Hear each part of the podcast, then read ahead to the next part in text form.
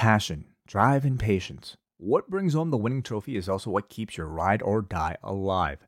eBay Motors has everything you need to maintain your vehicle and level it up to peak performance. From superchargers, roof racks, exhaust kits, LED lights, and more, whether you're into speed, power, or style, eBay Motors has you covered.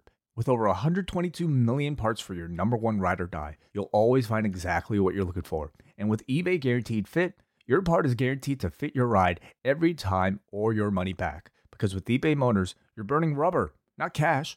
With all the parts you need at the prices you want, it's easy to turn your car into the MVP and bring home that win. Keep your ride or die alive at ebaymotors.com.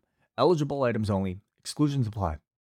BetMGM has an unreal deal for sports fans in Virginia. Turn $5 into $150 instantly when you place your first wager at BetMGM. Simply download the BetMGM app and sign up using code Champion150. Then place a $5 wager on any sport. You'll receive $150 in bonus bets, regardless of your wager's outcome. And if you think the fun stops there, the King of Sportsbooks has plenty of surprises in store. Check out daily promotions, same game parlays, live bets, and so much more. Download the app in Virginia today and get $150 in bonus bets instantly from your first wager only at BetMGM. BetMGM and GameSense remind you to play responsibly. See BetMGM.com for terms. 21 plus only, Virginia only. New customer offer, subject to eligibility requirements. Rewards are non withdrawable bonus bets that expire in seven days. Please gamble responsibly. Gambling problem? Call 1 800 Gambler. Promotional offer not available in Washington, D.C.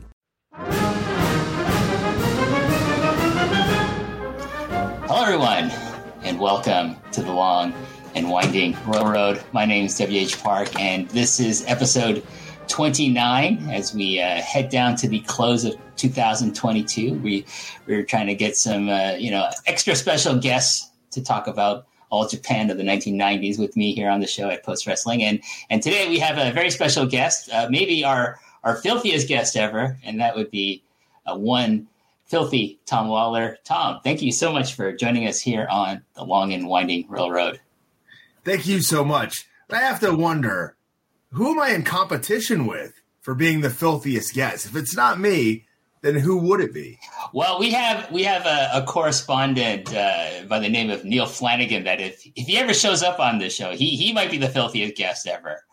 We'll see. by, by appearance? No, no, no, no. By psyche. That's all I'm going to say. Okay, all right. I'd like to meet this Neil Flanagan gentleman.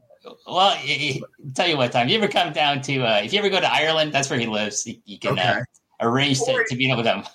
I mean, eventually, I, I have to make it over there. I mean, that's where some of my ancestors are from. There you go. So there you go. So so uh, I'm sure you can. You know, Neil, if you're listening, I know you're listening. He's a big fan of the show. He's gonna he's gonna send you a DM about meeting up in Ireland whenever you're. Filthy Neil Flanagan. I like it. anyway, that's kind of an inside joke. I, I, maybe I shouldn't be breaking his confidence about this, but anyways, it's, it's all a joke, folks. But um, Tom's here. Tom, they, I, I got to say, thank you for doing this because, I, as I understand, like maybe to put this into context, the, the, day before you were in some kind of war of attrition with one Minoru Suzuki.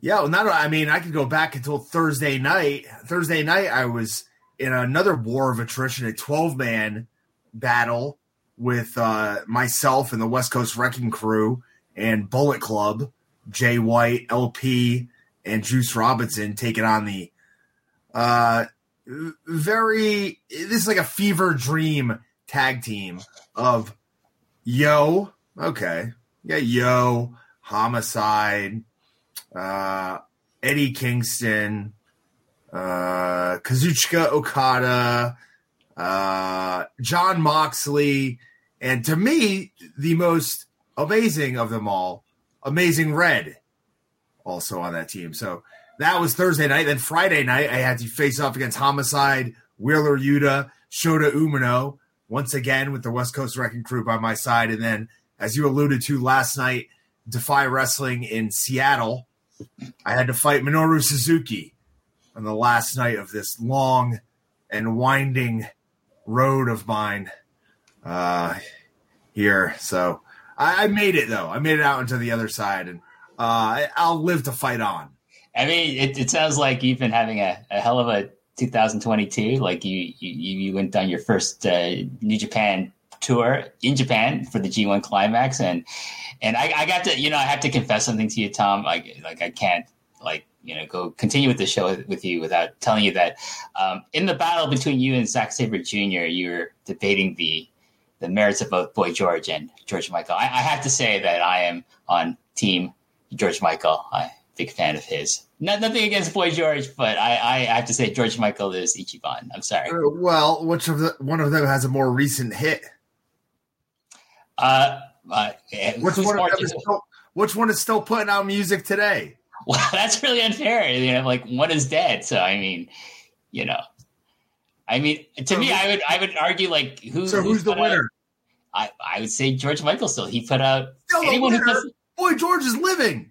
Yeah, but George Michael put out Faith and Listen Without Prejudice back to back. That's hell hell of an accomplishment. Plus all the stuff he did with Wham. I mean, it's a boy, hell of an accomplishment. Boy George has had like a hit record in in the twenty teens. Look at that longevity.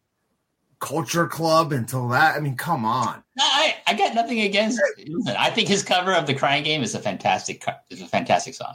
Twenty one more days until I get to show the world that Boy George is indeed Ichiban when it comes to the battle between himself and George Michael. Okay, I have not well, forgotten. I have not forgotten about that. I've not forgotten about Zack Sabre Jr., the Celery Man, Zach Labor Jr., Listen, I, as far as everything else goes, though, like I, am definitely on, on Team Filthy with uh, everything okay. else. So if, if it's against you and, and Zack Sabre Jr., I, I gotta I gotta go with uh, Team Filthy. But uh, Tom, we're here to talk about all Japan in the 1990s, and I, I. I kind of want to get like uh, your background, like of your fandom of all Japan, and, and particularly of this era. Like when when did you discover AJPW? You know, this is uh, kind of interesting, but I would actually say I'm a bigger fan of All Japan. I'm like the one uh, who's a bigger fan of All Japan in the 2000s. Okay. I really am of the 90s. And I, I swear to you, I was having a conversation uh, with some of the New Japan staff, maybe the president of New Japan the other day. Uh, and we were talking about this very subject.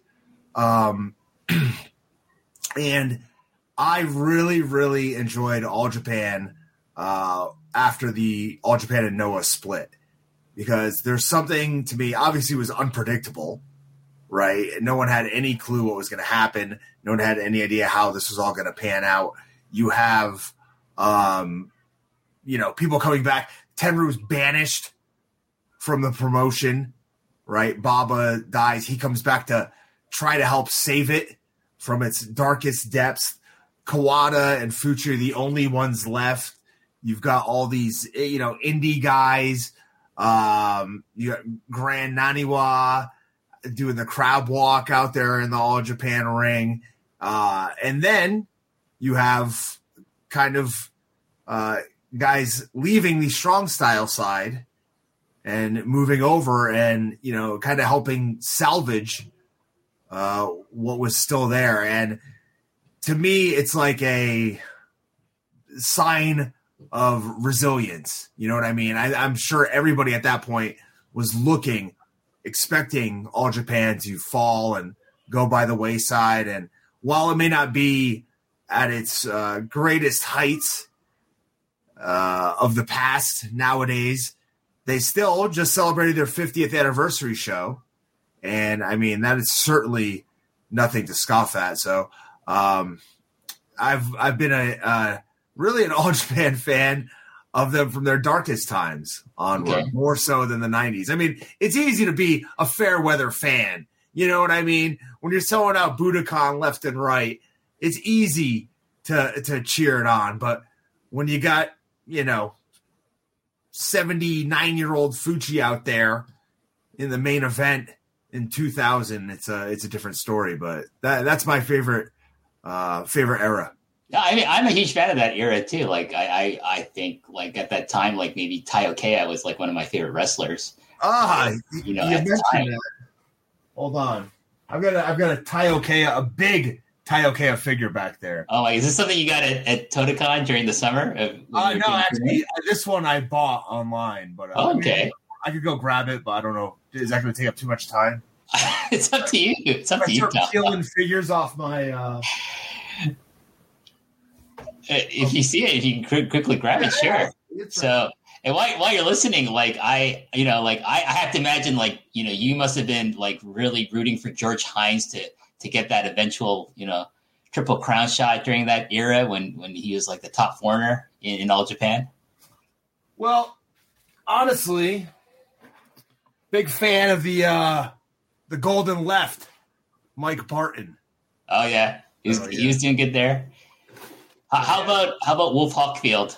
Oh yeah, that is cool. Oh, I loved I love Virtual Fighter, so of course I loved Wolf Hawkfield. There, you- there Yeah. you go. I think this was like, I mean, nobody bought it for like a year. It was on sale, so they get it for a pretty good. It's criminal because, like, hey, listen, Taiyo Kea, like, the guy helped Muto collect six belts. You know what I'm saying? During, you know, Muto's resurgence after he came back with the bald head and stuff like that, and he joined All Japan Pro Wrestling. So you got to give some some respect to Taiyo Kea, and, and he had one of the best tag teams, in my opinion, with one uh, Jamal, who later became Umaga in the WWE. So, you know, it's a good it's a good period. But then I would assume you went back in time and, and just watched some of the the, the other matches from the, the decade prior. Yeah, of course. Um, like every every wrestler is probably worth anything, any worth their salt nowadays. They've probably watched uh, Misawa Kobashi, uh, Kawada, Misawa, Kawada, Kobashi, all the combinations, Akiyama in there. Um, if you really care about wrestling, you probably watch some Akira Taue. So I've done all that. You know what I mean? I've watched. Unfortunately, I probably watched too many matches at this point to remember everything that I've watched. Um, I mean, that's a that's a certainty. That's not even a question. But uh, my, I guess my favorites, you know, from this era are guys like Kawada.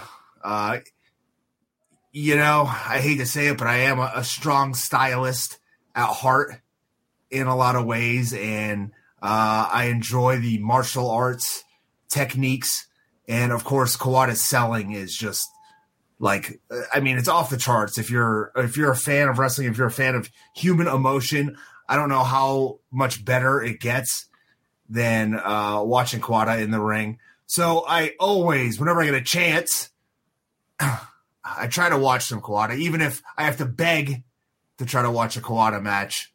Uh, you know, Well, interestingly enough, I, I will say on that point, like I think the only person during that the same kind of time period that is a is as good a seller or even better is one Shinjiro Otani because that man selling is just off the charts Mhm. as well, up there with Kawada. But but interestingly enough, we you know like when we were discussing you coming onto the show, you know like I was asking you what what match you want to do, and then I, I didn't hear back from you. You're a very busy person, so I suggested a, a Kawada match, uh, but you actually countered with like, oh, I was going to talk about the match that we are actually going to talk about, and and why don't you tell us the the match that you you actually picked? yeah, the match that I picked is from 1999 in uh, Yokohama. It is the All Japan Junior Heavyweight title bout between one Yoshinari Ogawa, aka Rat Boy. I don't call him that. Some do. And one Masahiro Kakihara, formerly of the UWFI, a uh, shoot stylist, Yeah, I guess you could say, a uh, martial artist, a mixed martial artist, a man that holds a mixed martial arts victory over Rocky Romero at Jungle Fight, one Masahiro Kakihara. that's right. So we're going to talk about for the uh, the All Japan, but actually, you know, officially it's called the PWF World Junior Heavyweight Title. Uh, that for those that don't know, the Pacific Wrestling Federation was kind of the governing body, like the IWGP is for New Japan. The PWF was for uh, All Japan Pro Wrestling at the time, and we're going to talk about Yoshinari Ga- Ogawa, who's the champion at the time, defending the title against the challenge of uh, newly joined to the company at this time, Masahiro Kakihara. I I just noticed today. This is kind of off the topic, but related to what you were saying. New Japan had tweeted that uh, Mayu Iwatani had defended a Stardom title at the um, Rumble on 44th Street show. And I don't know, is the SWA even a Stardom title? Wasn't that brought over from? No, it, it was it was created by Stardom. Oh, okay. To like some sort of with, oh, maybe it's the high speed the high speed belt is the high one. speed belt. I think is also like I I think might be might be that one. Yeah, uh, I'll have to look this up, but okay. you are a big Stardom fan.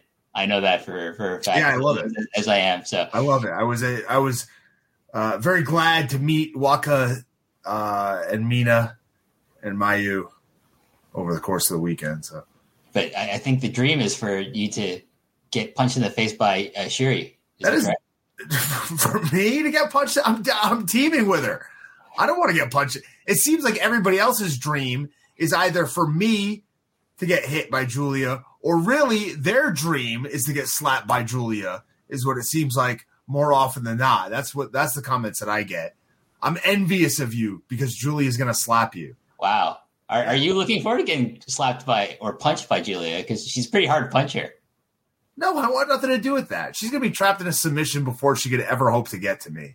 Okay. You know what I mean? I mean, I'm sure she hits harder than Zack Sabre Jr., but I, it's it's possible. It yeah. is possible. They they they are very hard hitters all, all up and down the roster of, of, Stardom. But but back to the match, uh, we are we are speaking of hard hitters, right? Yeah, speaking of hard hitters, Masahiro Kakihara, he's an interesting guy. So we'll talk about him first. So he started his career in the shoot oriented UWF Newborn, which would then kind of morph into UWFI, and he was apprenticed to kind of like the guy in UWF when Nobuhiko Takada. Uh, then he would work in the short-lived Kingdom promotion, where where he would like kind of be associated with, with Yoshihiro Takayama. And when Kingdom kind of folded, both Takayama and and Kakihara jumped to All Japan, uh, kind of freshening things up because it wasn't it wasn't really kind of Giant Baba's philosophy to bring in guys who didn't start off in the All Japan dojo. Uh, he would ally himself with Takayama and one Gary Albright as the new version of the Triangle of Power. And then after that kind of folded, he would he would join Mitsuharu Misawa's Untouchables unit, which included uh, his opponent in this match, the, the, kind of the second in the in the group, uh, Yoshinari Ogawa.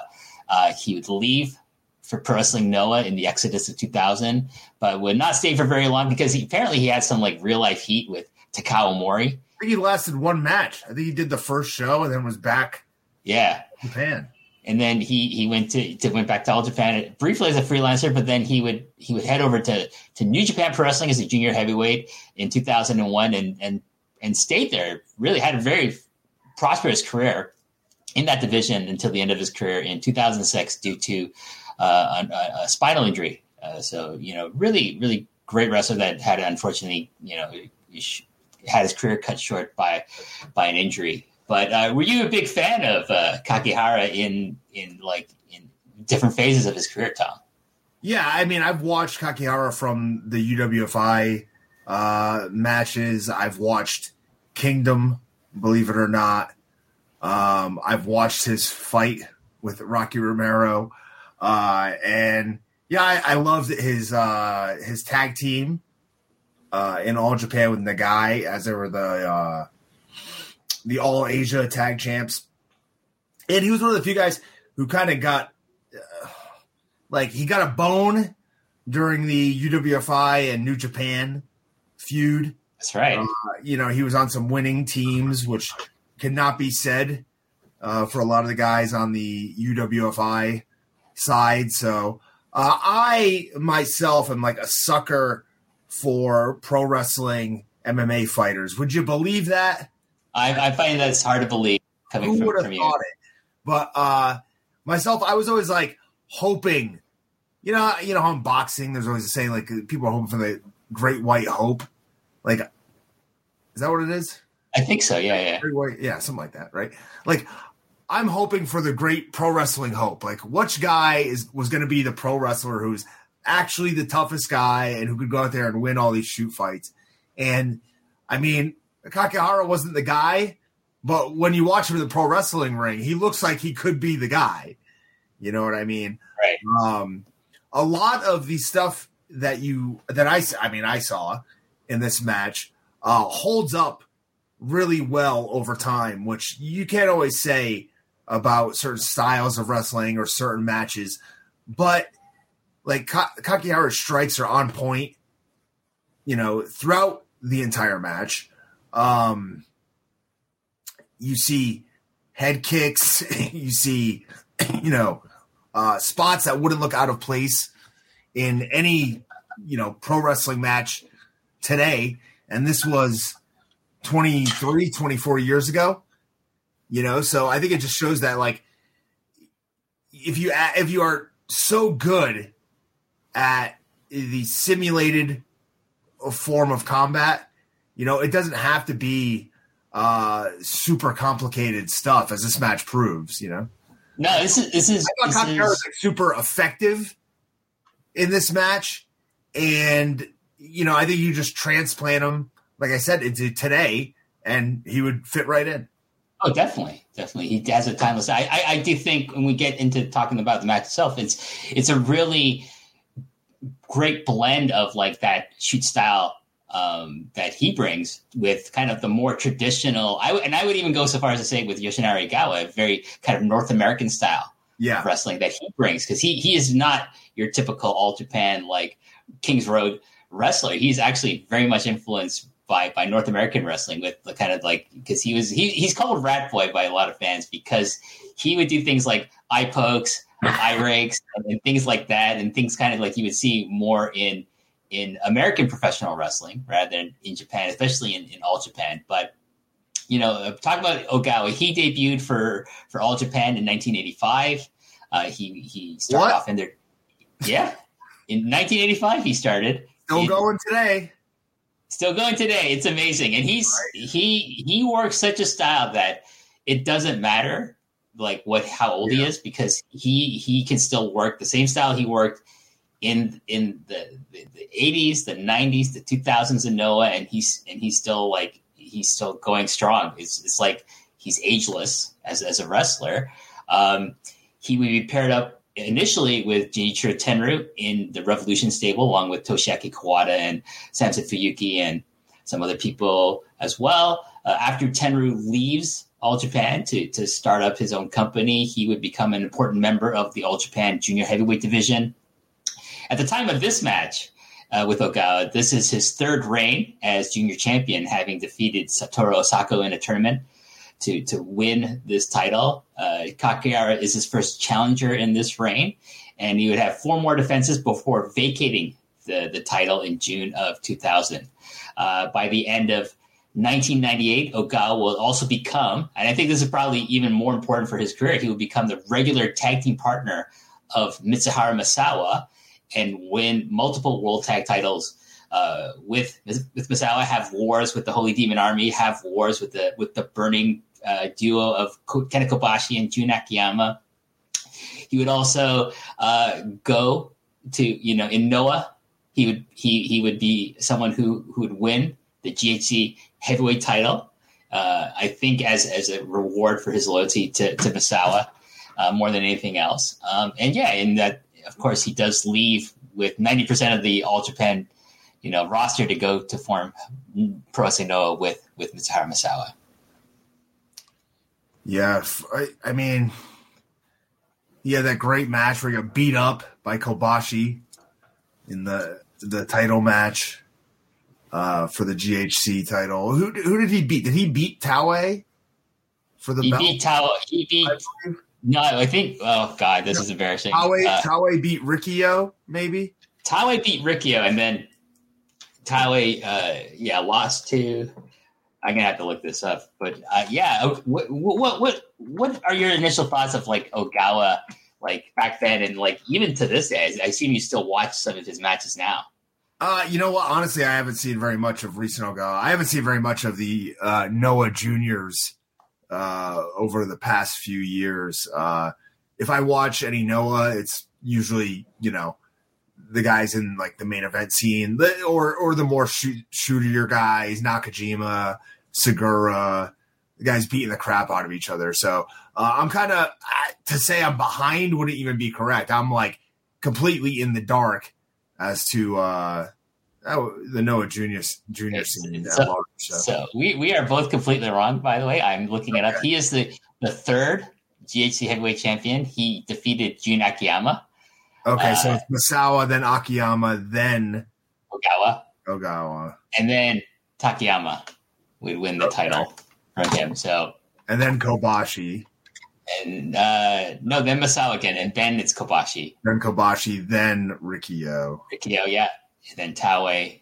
So, then to Akiyama, and then uh, yeah, just uh, a who's who then of wrestlers from that point. But yeah, so he he's had a very st- Noah, his show's not called Noah in the 2000s.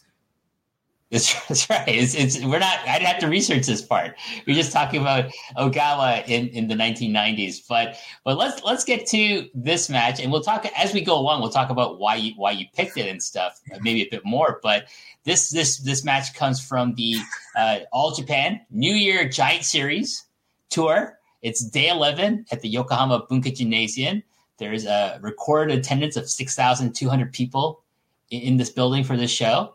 And I, I kind of want to go through this card that this match is this match is on, Tom, with you. So in the opener, it's Naomichi Marufuji and uh, Satoru Asako, and they defeat the team of Kentaro Shiga and Yoshinobu Kanemaru. Uh, you know, Marufuji and Kanemaru still going to this day. I, I have you have you had a chance to tangle with Yoshinobu Kanemaru? No, no, but I, I did a lot of talking at him when he was at the announce booth during the G1, uh, but I don't think he understood a word I was saying. You know, I was asking him for shots of whiskey. He just kind of, I mean, he looked at me like I had 18 heads. So I'm assuming he doesn't speak very good. I think he was just like he was pretending not to understand you because that whiskey is only for him. oh, that's what That might have been. it. Oh, he's one of those guys. Okay, I understand. Uh, the net, guys, they got some interesting personality traits. it's it's. It. I, I think anyone who likes whiskey as much as he does it, has an interesting personality trait. Uh, six man tag team match: Haruka Eigen, Masanobu Fuchi, and Tsuyoshi Kikuchi defeat Mitsuo Momota, Rusher Kimura, and uh, young uh, Takeshi Morishima. That's a that's a. I'm What a match! What a match! More, this is like this is not even like prime Morishima, who's like super huge. It's, it's probably like kind of still thin, thinnish uh, Morishima because he was kind of like less bulky in, in his All Japan uh, rookie days. Uh, tag team match: the Great Giant Kimala and Yoshihiro Takayama. That's a hell of a team. Uh, defeat Masao Inoue and Maunakea Mossman, who would later become Taiyo Kea Yeah. uh, six man tag team match. You must you're gonna love this team, Tom. Bart Gunn, Mike Barton, Johnny Ace, and Johnny Smith defeat Jun Izumida, Takao Mori, and Tamon Honda. Then we Who- get to hey, Tamon Honda, huge fan. A huge fan of Tamon Honda. I got a Tamon, legit amateur Tamon background. Honda Okay. figure back there for Oh my sure, god! too. Oh my god! We well, we'll take your word for that. We don't. We maybe we won't uh, have to see it right now. I now. can show you all uh, all the Olympic rolling Olympic hells right now if you want. You want me to go Hey, grab my kid? You know what? Do me a favor. If you could do me a personal favor, next time you're, if you ever happen to be in the ring with with Jay White, you give him the rolling Olympic hell. Okay? Which For me. one? Huh? There's like eleven of them. All of them. Do all 11 versions on, on Jay White just for me, Tom, please, as, Okay. I'm begging you here. Uh, following the World Junior Heavyweight title match, we have uh, a really interesting tag team match. Hiroshi Hase and Jun Akiyama taking on the team of Gary Albright and Wolf Hawkfield. And our, Yeah. our, our semi main is Akira Taue and Toshiaki Kawada taking on the team of Jinsei Shinzaki and Mitsuharu Misawa. That's an interesting uh, pairing there. And our our main event at this Yokohama show is Vader, is Vader, and he defeats Kenta Kobashi in 17 Wow. minutes. So uh, it's a pretty pretty loaded card for, Right. for an All Japan non Tokyo show or non Osaka show. When you've got Wolf, uh, Wolf Hawkfield third from the top, that's when you know it's a stacked show. with Gary Albright. Yeah. You know, I mean, it's a you know Gary Albright, Mister you know German suplex himself. There, it's a it's a it's a pretty. I got if I can track down this whole card, I'm gonna try to see if I can watch it. All right, so let, let's get into the matches for the the uh, the junior heavyweight title, and you know Kakihara is, gets introduced. There's this, you know some streamers for him. Yoshinari is wearing a, a, very nice looking satin ring jacket. And speaking of satin ring jackets, Tom, where where is that Ribera jacket? I saw a picture of you and Royce Isaacs uh, sporting. Upstairs, in my other closet. I don't have time to go get it. Do, do, do you wear it? I have to ask you. No, it's it's honestly uh it's not like I don't think it's made for comfort. It's more made for style. Right. You know what I mean? I don't I, necessarily I, live in the climate to be wearing jackets either. It's you know 120 degrees here in the summer. But uh, but you've made it as a pro wrestler, right? You've got a Ribera steakhouse jacket. Yeah, not only I mean, okay, I got the Ribera jacket. I went to Mister Danger, and I got a towel. He gave me some trading cards. I got a T-shirt. Uh, what other rites of passage are there? You need to go to Kawada's ramen restaurant and Taue's steak yeah. restaurant now. These are got to be on your bucket list. I think. Uh, Taue's got a steak restaurant. Yeah, somewhere. I, I bar. Huh? Yano has a bar. Yano, yeah, that place is overrated in my opinion. Oh. Don't tell me I said that, but yeah, I, I think you're better off going to Kotaro Suzuki's bar. That looks like a more fun place. Really? Yes. I I I have to find out. Maybe? I'd have to find out, but uh, I'm sure it's. I'm sure you can get into Yano's bar. It seems very exclusive sometimes, like not so many fans, so that's maybe a good thing for the wrestlers to go there. But but Suzuki, Kotaro Suzuki's got a bar. It's a small place. I, I think probably a little fun. And you know, you go to the you know pro wrestling DDT, you know, uh, owned uh, eateries that I think may or may not still exist these days. Who knows? I'm not sure if I can do that. you might not be. Yeah, might be crossing uh, some some lines that uh, might not. Yeah, I mean, it's like it, it, it's a different world over there, as you know. Yes. Uh, it's not like over here. Like you can't you can't intermingle with the other species from the different companies. Unless they have like some big Tokyo Dome show, and then then it's okay. yeah yeah then it's uh, but getting to the match right away, uh, Kakihara goes for some high kicks. Uh, conceivably, I think in order to get a quick knockout on on Ogawa here. Uh, fortunately for Ogawa, he's able to avoid them. Uh, Kakihara gets Ogawa in the corner and goes for another high kick, but Ogawa ducks. Kakihara gets caught up in the ropes, and then Ogawa strikes with a shot to the gut. And this is to me like straight out of like what I call like the the Bret Hart style of wrestling that that I think Ogawa must be a massive fan of because so much of his stuff reminds me of Bret Hart. I don't know if you've ever noticed this about Yoshinari Ogawa. Mm-hmm. Well, it's very basic. He attacks like this. Actually, stole the spot, this Kakihara spot, and used it as a finish in a, a match recently that I had, which was a UWFI rules match. You know, um, I needed a situation in which I was kind of winning and you know needed to lose quickly. And I thought, well, what's a better you know, option than kind of what happened to Kaki here, Kakihara here. He throws uh, a left roundhouse kick. His leg goes over the top of the ropes and he gets like caught up in there. And then Ogawa uses that to his advantage. So it's like, you know, he helps keep Kakihara look strong here. It's not as if he beat up the better fighter with his strikes in Kakihara. He attacks with a jawbreaker um, and then it basically, I mean, it gets cut off uh, pretty quickly. Yeah, so there there is like the the jawbreaker. There's like some offense from from Ogawa, but you know, it, it, you know, Kakihara's kicks are what you know, like you know, kind of turn the tide for him. Usually within within the course of the match, Ogawa goes to the outside and Kakihara hits the ropes to do a tope, but Ogawa moves out of the way. But yeah, Kakihara smart enough doesn't go through with the move.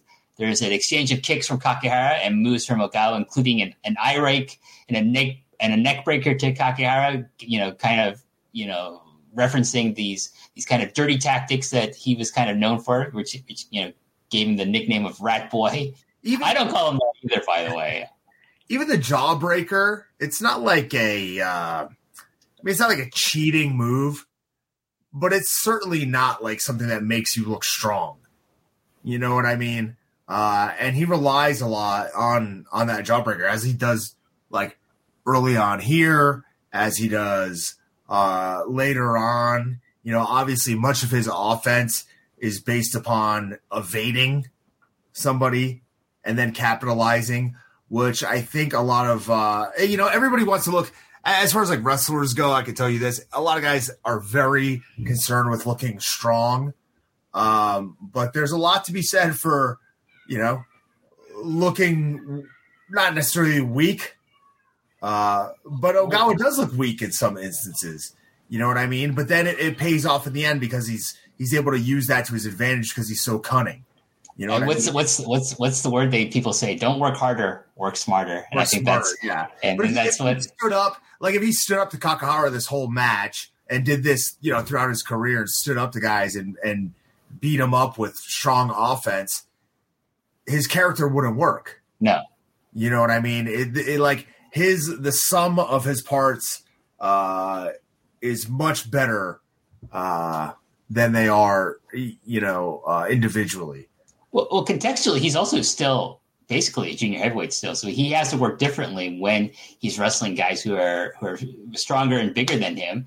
And this comes through with like his his tactics and like that. He's a really excellent, you know, at, at his core, a, a really great wrestler. Yeah, So- a, a solid like wrestler. And uh, you mentioned his quickness, but also one thing we have to mention is that Kakihara is used to being the quicker guy against a lot of the other uh, heavyweights in all Japan, right? So he's used to having a quickness advantage, and there's nothing nothing worse in uh, real fighting. I'll tell you that than being being used to having the quickness advantage and then facing somebody who uh, now has that advantage on you. It's something that's very tough to uh, make up for. And you know, I think we see a little bit of that, or a lot of a lot of that, honestly, throughout the match with Ogawa and Kakihara, where Ogawa finds himself in control because maybe for the first time in a long time, Kakihara is faced with somebody who's just quicker than he is. Yeah.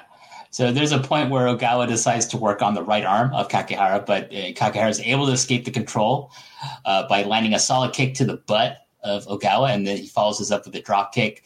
Uh, Kakihara tries to follow up with a spinning heel kick, but Ogawa wisely ducks out of the way. You talk, you're talking about this this this quickness that you're, you're you're referring to, Tom. There is a strike exchange between the two, which Kakihara wins, and then he locks in a side headlock.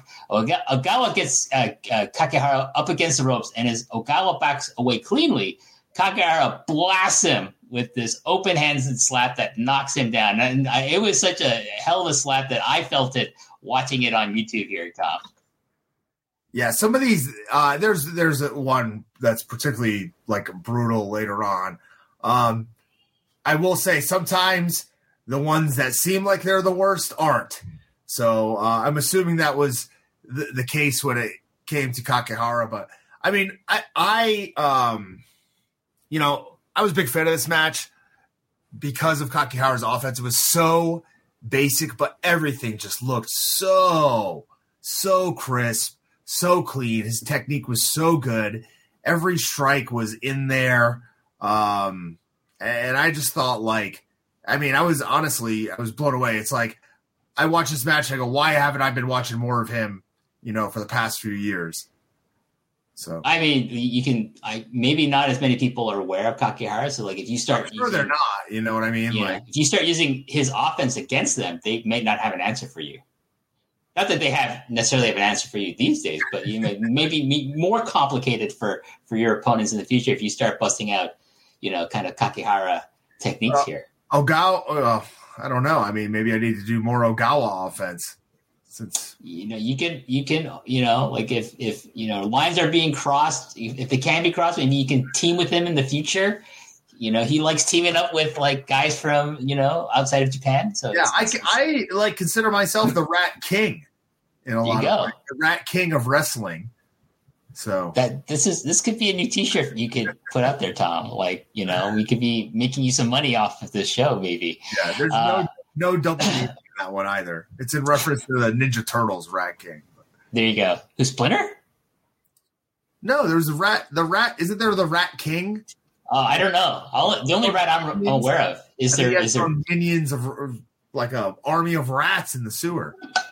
You could be right. I only know about Splinter. They're they're Oh, the, yeah. the, the turtle, the teacher of the teacher of the Ninja Turtles. But anyways, Uh, Kakihara blasts Ogawa with kicks to the chest while he's standing at ringside, and Ogawa's laying prone along the apron. And Kakihara delivers this really awesome looking straight down kick, like a scissors kick almost to, to Ogawa's kick. back. An axe kick. Sorry, Andy, I stand corrected. Andy Hug style axe kick to the back of the head as he draped him over the apron there. Great stuff here. Yes, Andy Hug. Oh, I didn't. I didn't think we would ever get a reference to Andy Hug on on this show. But the, that's the, the benefit of having Tom Lawlor on the show. Everyone. Which, out of all the things that Totocon has, they have Andy Hug's gear, and that's got to be the the coolest thing. How much was it? God, Do you remember? Say twenty or thirty thousand American, maybe. Jesus. They just remember they have like some people's gears, like, and I was just like looking at it last time I was in Totocon, go two two years ago, and I was just like, who would buy this? But then I'm thinking, yeah, there's some weird, there's some people out there that might want to buy this person's gear. This, I'm not going to say whose gear, but the the the very shorts that Rocky Romero wore when Kakihara beat him at Jungle Fight are in Totocon. I saw them. So I don't know who's buying those. Yeah. Except for me. I mean, I'm in the market for them next time I go, especially now that the yen is even down more. There you go. Right? Exactly. Uh, I'm going to pick up those and Megumi Fujii Smack Girl gloves that I'm very upset I didn't grab when I was there last time. But yeah. You know, it's but very listen, affordable stuff and then some insane stuff. So but it might be more affordable now because the yen is is, is so weak these these days. That's so. my shot. excuse me, just uh, coughing there off off uh, off mic. Uh, as Ogawa recovers and tries to get back into the ring, Kakihara hits him with a vicious sliding side kick to the head. I, I just love that. It's the technique you're talking about. Like it's not a, a drop kick or a sliding baseball kick. It's yeah. He he runs along the ring and slides and then hits him with a side kick to the head. I'm just like I've I don't recall seeing anyone else do that kind of a kick to the outside like Kakihara did here. I just like a sliding ninja kick. Is that what it's called? That's what I'd call it. It's what you're calling it. Yeah. There you go. Uh, Kakihara falls him to the floor, launches into him into the guard, launches him into the guardrail. Ogawa catches a kick and tries to smack Kakihara, but Kakihara has it scouted and smacks Ogawa and has him posted up against the steel post at ringside. And Kakihara goes for a high kick, but this is the turning point. Ogawa rolls out of the way, and Kakihara ends up kicking the unforgiving steel post. Mm. And uh, this is now the turning point for Yoshinari Ogawa. And uh, Tom, have you ever have you ever done this where you've had an opponent lined up against a steel post on the outside and gone for like a strike, and they moved, and you ended up eating it, whether it's from like you know, like a, a, a punch, a, something with your arm or with that with a kick? I'd say uh, fifty uh, percent of the time on house shows, every time. Maybe it's very very common spot uh, you see in wrestling. So yeah, I've done this one. More a lot of times it'll be a chop, you know, especially on like uh, it's more like a house show spot to me. You go outside with the person you brawl a little bit, uh, you hit the guy so that they can hear it nice and loud. You chop each other so that they're going, oh man, these guys are laying into each other. Um, and then you put the guy against the post, you swing for the chop. Oh, he moves, you make a big noise. You can go back inside and move on with your lives. Yeah, this is very. I, lo- I love this spot. If you got nothing else to do for about 10 seconds you want to throw just just do this spot. Well, this this like I said, this is the uh, this is the turning point for Ogawa in this match because now he's going to go to work on this left leg, this left foot of of Masahiro, uh, Masahiro Kakihara, and again, this is the point of the match where I am convinced like Ogawa is a massive Bret Hart fan. The way he goes after the leg, the crispness of his moves reminds me so much of Bret Hart. Uh, this includes ramming the leg against the steel post several times. You know, there, you know, Kakihara tries to rally back with some kicks to the chest, but Ogawa catches the leg and hits this beautiful looking dragon screw uh, leg whip. Uh, Ogawa drags uh, Kakihara to a corner and then applies a variation of their ring post figure four leg lock, which is something he he he did a lot, you know, post like after Bret would create this in the, the WWF. Tom. Yeah, yeah, he did a different variation where he had like the leg underneath, and then he was st- kind of using his foot to stomp uh, on the leg and like pry it back. Um, yeah, he was pretty. I mean, he attacked. Uh, kind of went to like the shoulder at first, but then was very, very focused on the leg. Uh, once Kakihara made that mistake and threw that kick, and you know, obviously th- that is something you see a lot of um, in Bret Hart matches. You know, working a body part, and a lot of times, I mean, you see it. You don't see it now. Um, you know, just there's so many matches now, and everything's so accessible. Of course, you're going to see people working body parts, but it is uh, a little bit of a different contrast than the usual back and forth uh, pissing contest style uh, that you would see around this time. Uh, Ogawa goes for a, a, heel hook, but you know Kakihara breaks it up by grabbing his own heel hook, which makes uh, Ogawa release uh, his move. Ogo- Ogawa goes back to the leg with a figure four, but Kakihara right. gets to the ropes. How genius! the The shoot hold doesn't work on the shooter, right? Every time Ogawa tries to get the advantage with striking, it doesn't pay off. No, he tries a shoot hold here, it doesn't pay off. Well, he goes to a professional wrestling hold the figure four. And lo and behold, it works, right? Because Kakihara isn't as adept at the defense. Well, simple psychology there. But yeah, I, I, think he's he's able to break this hold by getting to the rope. Yeah, he, he breaks yeah. the like I said, he gets to the he breaks the hold by getting to the ropes. Classic pro wrestling move. Kakihara is finally able to create some space with with a Manhattan drop and some kicks to the chest, which knock uh, Ogawa to the mat. There's a another uh, uh, axe kick, I guess. Is uh, I mistakenly call it scissor kick. An axe kick to the back of Ogawa's head, scissor followed kick by the scissor, sorry part. Yes, scissor kick would be like uh, you know, like Booker T jumps and then does the that would be yes. a scissor kick. Scissor kick. Yeah. So this is just the, it's just the up, down. Yeah. With the leg. Yeah, that's it. It's the axe kick, and then he follows it up with this beautiful looking windmill suplex. Uh, Kakihara tries to go for a German, but Ogawa smartly kicks out the left knee with a back kick. Uh, Kakihara ducks an enziguri attempt and locks in a leg lick of, of some kind. Uh, uh, it's like where the opponent, his opponent is on his his front, and then he grabs the leg and starts pushing it in with his shoulder. Like, what what would do you have a name for this, Tom? It's um the one that they use in Fire Pro all the time. I think is the name of it. That's a fire, fire pro. Fire pro. It's like a. I don't even know. It's like a uh, calf, like a calf hold or yeah. something. I'm trying to think of what they actually call it in Fire Pro because it's the only time I've ever seen somebody submit to that move. But the crowd went nuts. Yes, when he put it on. I couldn't believe it. This there. this move here, it's like a like in a um.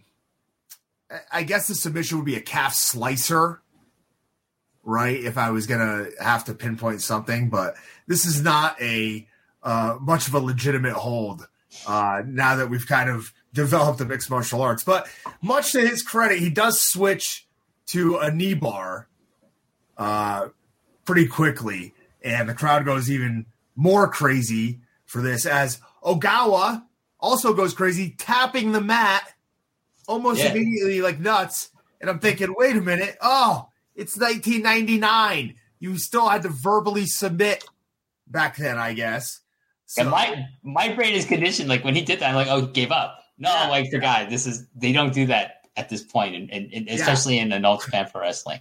For for those of you that don't remember, up until really it's the time of like Ken Shamrock coming to the WWF. I think that was the changeover to accepting the tap out as the legitimate form of submission. Before it was, you'd see guys in the 80s and 90s just beating the crap out of the mat, tapping out with one hand, both hands, and the match continues on. It wasn't like an accepted form of submission until, you know, the UFC got popular and then Ken Shamrock made his way over to the to the WWF. So and that's only been in the past like 25 years. That's like a new this is a new development. This is like a new rule in pro wrestling. That's right. The tap. It, it, it, so basically, Ogawa is just slapping the mat in pain. Yeah, yeah. but now it'd be like, oh, he tapped. It's it's a it's a it's you gotta gotta give up. We gotta end the match now. Uh, Ogawa is finally able to get to the ropes, but you know Kakihara follows up with a judo throw, and then I think this is what you're talking about the big another yeah. big slap to the face. He goes for, for a running kick. slap.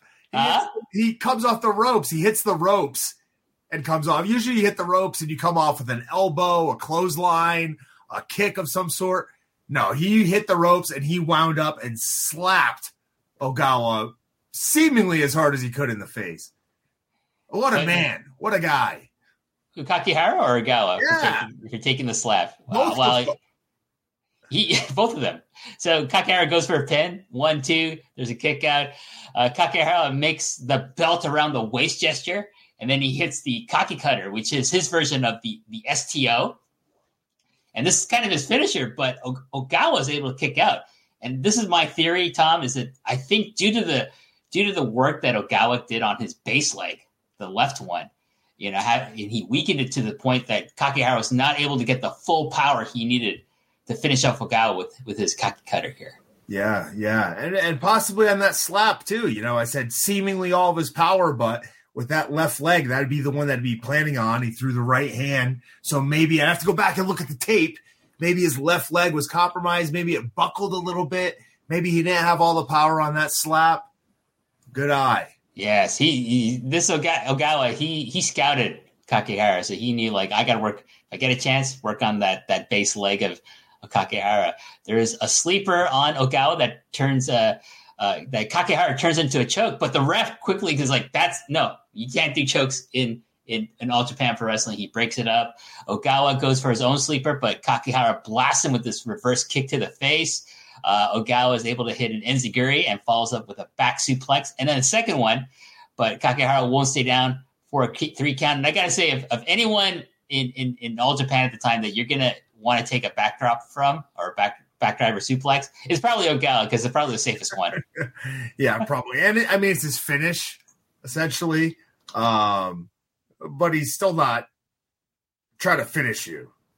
Trying to, he's not trying to end your life out there. No, no, it's, it's trying to win the match. You're win a know? professional wrestling contest with a three count, and you know send you home, and you can come back and wrestle the next day. Ogawa tries for a Tiger Driver, but Kakihara blocks it and then goes for another Manhattan drop. But Ogawa uses the momentum for a roll up. It was a northern. One. I think he was going for the Northern Lights. Was he? It looked like he was trying to go for another Manhattan drop. Could could have been the Northern Lights suplex, but Ogawa wisely, you know, reverses it, gets a roll up. There's a there's a two count here, and this is kind of like we're we're in what I call the crescendo crescendo of the match, Tom, because this is now it's just like oh my god, like pin attempts galore here. Ogawa blocks a strike and goes for a schoolboy two count. There's the this is one of my favorite moves. That, I don't know if you ever played Virtual Pro Wrestling yes. 2 for the uh, Nintendo oh, Tom. A lot of Giant Gram.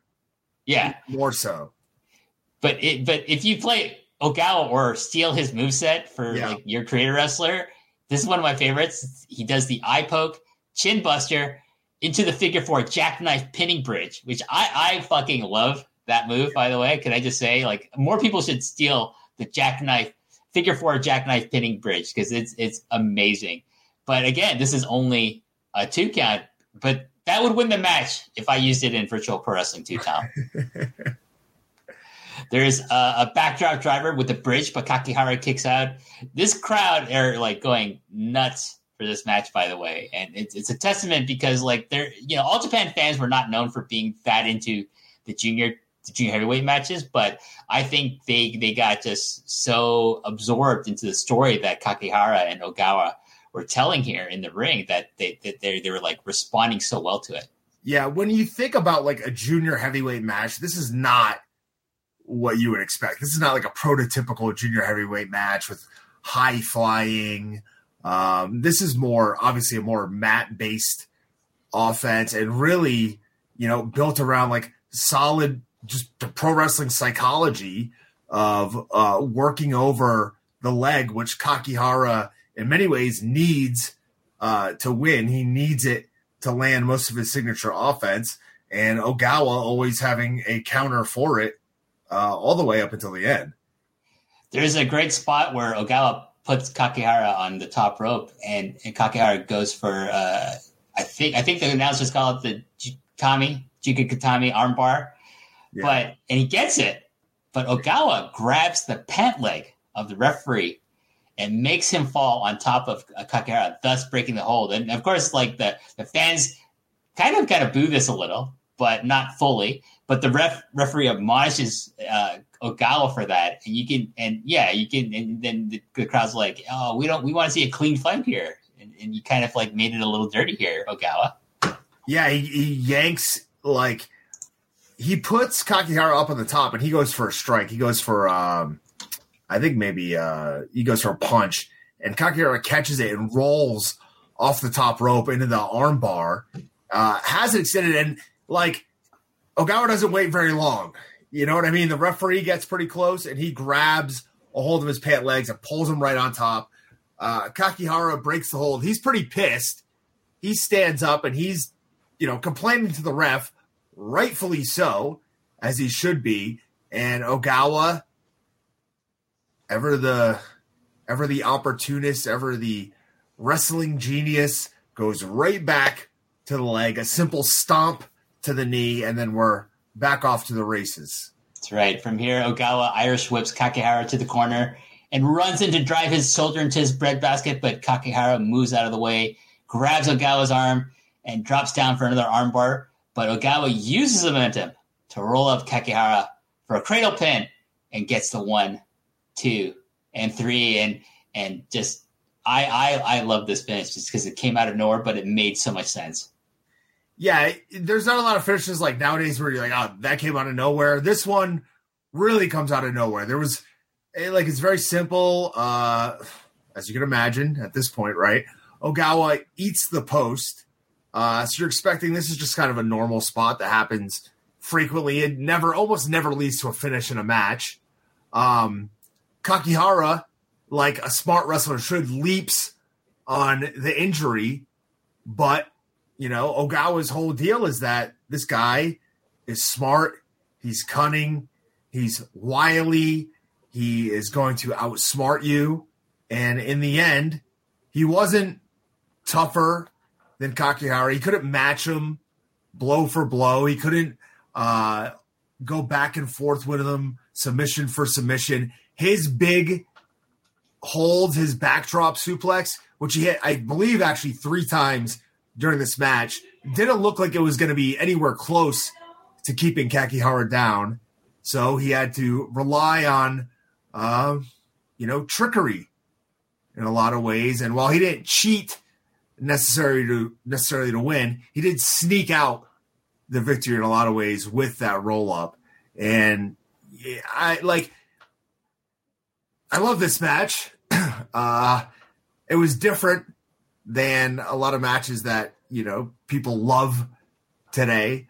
Uh, but as we said, as I said earlier, like I think you could take this match and insert it onto any card in 2022, and it's to get pretty much the same reaction. It holds up pretty damn well, if you ask me it's it, it, it, it's a great match. It's it's it's under 25 minutes, which is a, a big plus for me. It's 16 yeah, minutes 22 seconds. Okay.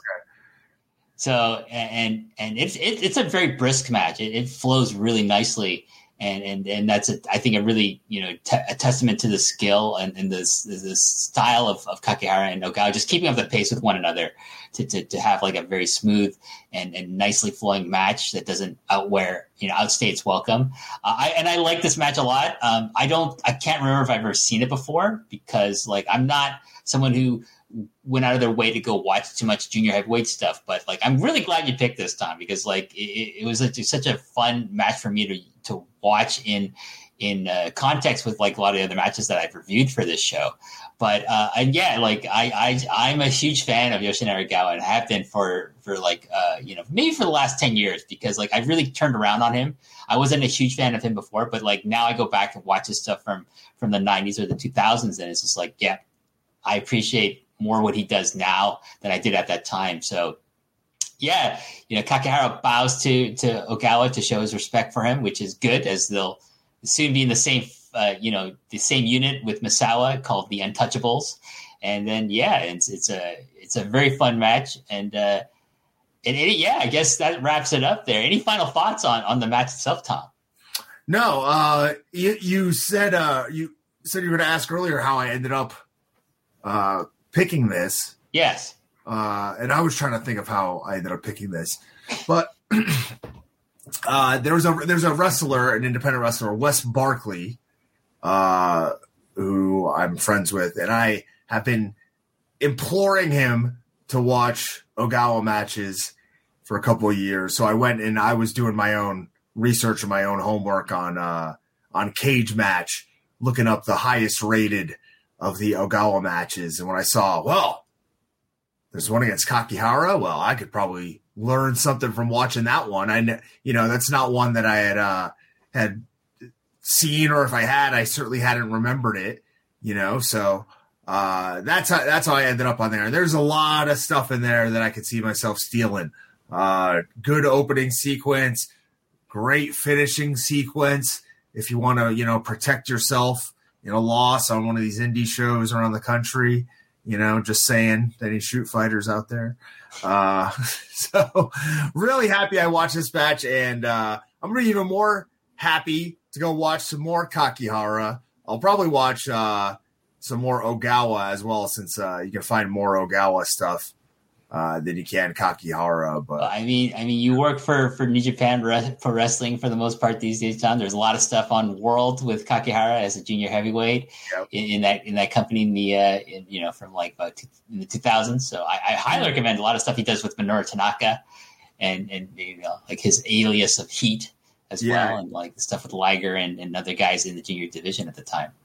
junior heavyweight six man tournament champion, I believe. I, th- I think he won best of the Super Juniors one year, He did. right? I, who did he beat? He beat One, maybe. beat I think who I'm trying to remember who he beat. Was it was it Minoru Tanaka was it Koji Kanemoto? I, I'm yeah, I'm I didn't do my enough of my homework at this time. I have that match somewhere on actual VHS tape somewhere, I'm sure, in my house. But uh, Tom, anything to plug before we let you go here? No, not really. No, And uh, yeah, if we've gotten this far, uh, you, you know, you probably know where to find me uh, on Twitter at Filthy Tom Lawlor, and uh, that's about it. You know, New Japan World. Uh, if you're not a subscriber, even though this is an All Japan podcast, Uh, we we cross all lines here. yeah. Uh, if you're not a subscriber to New Japan World, uh, please do so. Please watch my matches on New Japan Strong, my matches in Japan for New Japan, and uh, check out Historic Crossover, which is like the most exciting night of the past 40 years of my life. We've got like Great Muta's last match in New Japan is happening on the show now. The first ever IWGP Women's Champion is going to be decided between Kairi and Mayu Iwatani.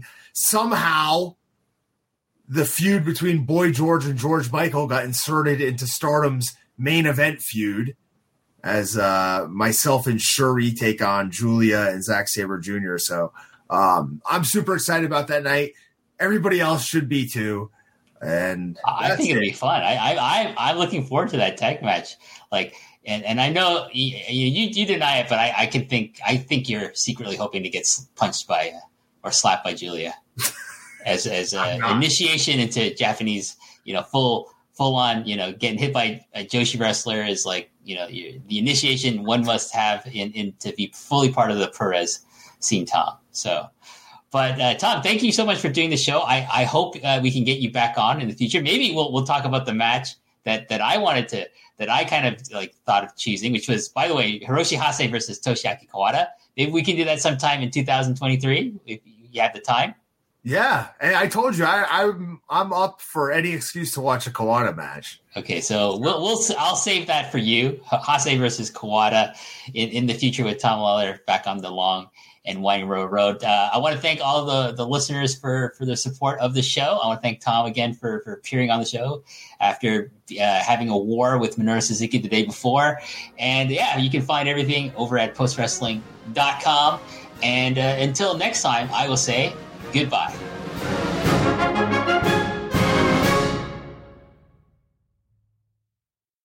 What's so special about Hero Bread's soft, fluffy, and delicious breads, buns, and tortillas? These ultra low net carb baked goods contain zero sugar, fewer calories, and more protein than the leading brands, and are high in fiber to support gut health. Shop now at hero.co.